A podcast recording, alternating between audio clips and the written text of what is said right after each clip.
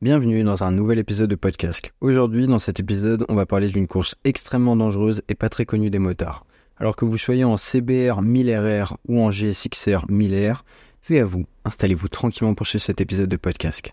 Certains m'ont demandé de faire un épisode sur la petite course que absolument personne ne connaît qui, je crois, s'appelle le Tourist Trophy. Moi, je connais pas, donc je vais me renseigner et je tombe sur une vidéo de deux nounous qui s'appelle Villebrequin. Ils sont pas très connus.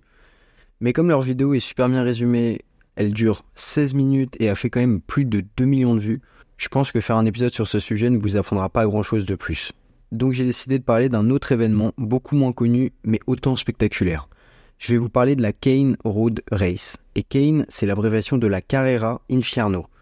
Et pour les nulos en espagnol comme moi, ça veut dire la course de l'enfer. La preuve que cette course est au niveau de celle de l'île de Man, c'est qu'on l'appelle le TT mexicain. Ah oui, parce que je vous ai pas dit, mais on est sur une course qui se déroule au Mexique, et surtout sur les routes de montagne mexicaines. Bon, commençons. Pour comprendre pourquoi on peut autant la comparer au Tourist Trophy, c'est que déjà, pour l'idée de base, on part comme pour le Tourist Trophy, on est sur des courses de route. Enfin, on n'est pas sur circuit, on est vraiment sur des routes classiques de montagne. Alors c'est une course de 74 km avec attention au nombre, s'il vous plaît, de 538 virages que les organisateurs considèrent comme dangereux. Et dangereux, vous allez voir que c'est un euphémisme. On parle d'une course sur des routes de montagne mal entretenues avec presque aucune sécurité. Non, parce que, ok, le TT c'est dangereux, mais il y a un minimum de sécurité. Les routes sont en meilleur état, c'est beaucoup plus encadré, il y a vachement plus de budget. De toute façon, il faut mettre en parallèle les chiffres que je vous ai donnés, donc soit 74 km et 538 virages, avec ceux du TT. Parce que pour rappel, la course sur l'île, c'est que, entre guillemets, on se comprend, 60 km et 264 virages. La première édition de cette course folle remonte à l'année 2016 seulement. C'est extrêmement récent. Et au début, il y avait que 43 amateurs, un peu tarés, et 300 spectateurs pour les regarder jouer avec la mort. Pour l'année 2017, ils ont eu le soutien municipal, fédéral et même de l'État, et évidemment de divers sponsors. Ils ont augmenté donc le nombre de tarés à 52 pilotes venus de plein de pays différents. Et ce chiffre de 52 tarés ne fait qu'augmenter, puisque de nombreux pilotes internationaux rejoignent l'expérience chaque année.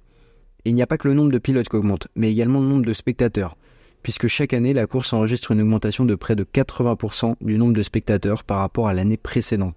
C'est juste dingue. En 2022, on parle de 15 000 spectateurs. Et c'est un cercle vertueux. Plus il y a de spectateurs, plus il y a d'annonceurs, plus la course a du budget, plus il y a de spectateurs. Enfin, vous avez compris. Alors, en mettant en perspective avec le TT, c'est pas grand chose. Encore une fois, on se comprend, puisque la course sur l'île, c'est plus de 50 000 spectateurs. Mais ça reste une course qui a moins de 10 ans, là où le TT est une institution depuis 1907. Cette course folle se déroule sur la route emblématique qui est appelée El Espinozo del Diablo. Et pour Menulos en espagnol, ça veut dire l'échine du diable. Rien que ça. Toujours des noms rassurants, on adore. C'est donc un tronçon de 74 km de la petite ville d'El Palmito jusqu'à la capitale municipale de Concordia. Donc tout ça se déroule dans la région du Sinaloa. Et pour que vous compreniez bien les enjeux, cette course reste un défi, même pour les pilotes les plus expérimentés du TT. Et c'est ça qui est dingue. C'est que quand je vous parlais de sécurité, je blaguais absolument zéro, puisque cette route, on retrouve les virages extrêmement dangereux. Mais si c'était seulement ça, ils sont dangereux parce que aucune visibilité sur la sortie du virage et qu'en plus vous pouvez y trouver sur certains des gravillons et des cailloux. Enfin bref, l'éclate complète. Et même si je vous parle de grands pilotes, il ne faut pas oublier que certains sont amateurs et ils participent avec des motos absolument pas en bon état, avec des pneus slick dans un état catastrophique ou même une moto en état global catastrophique. Parce qu'il ne faut pas oublier, certains n'ont pas de budget. Et oui, la passion moto reste chère, même au Mexique. Donc vous cumulez moto, cercueil et route dans un état plus que douteux, donnant sur des ravins sans aucune sécurité, et ça vous donne cette course de l'enfer. Je ne trouve pas le nombre d'accidents et de morts que cette course a dû compter, et quand on voit le nombre terriblement impressionnant de celui du TT et de ses 256 décès, on peut qu'imaginer le pire. Ah par contre, les paysages entourant cette course sont juste incroyables, on peut vraiment utiliser l'expression à couper le souffle. Et c'est une des choses importantes à dire, puisque depuis tout à l'heure, je vous parle des trucs hardcore, et même si certains me diront que c'est ce qui en fait une belle course, perso, je suis pas complètement d'accord avec cette affirmation. Parce que pour moi, il faut d'autres choses pour que je trouve une course belle. Déjà, les paysages, comme je vous disais, et ici, ils sont dingues, avec des ravins, des forêts, des lacs, des petits villages, mais aussi, pour ne pas oublier, la passion qui nous unit.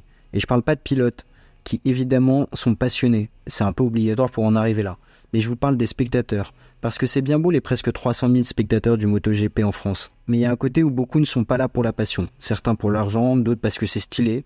Alors même s'il évidemment il y a une majorité de passionnés, pour la véritable passion, on la retrouve sur le bord d'une route de montagne au milieu de rien, sans grande ville aux alentours, voir des gens un peu dingues, vivre à fond la moto au sens propre comme au figuré. Bref, voilà une course complètement folle, encore trop peu connue en Europe, mais qui peut-être rattrapera le mythique Tourist Trophy un jour dans les courses légendaires de moto.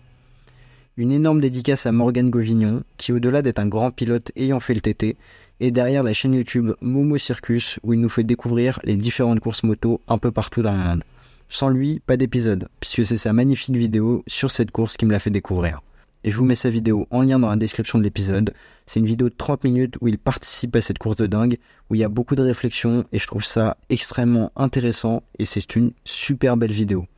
Comme je l'ai dit, j'irai forcément un jour au TT, c'est obligé. Mais pour cette course-là, c'est moins sûr.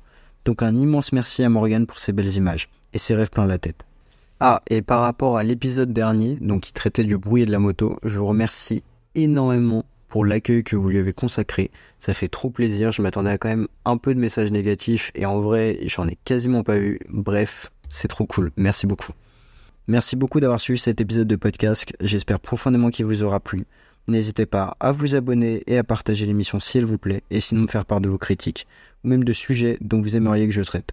Je vous souhaite à tous et à toutes une très bonne route et surtout, veillez à vous.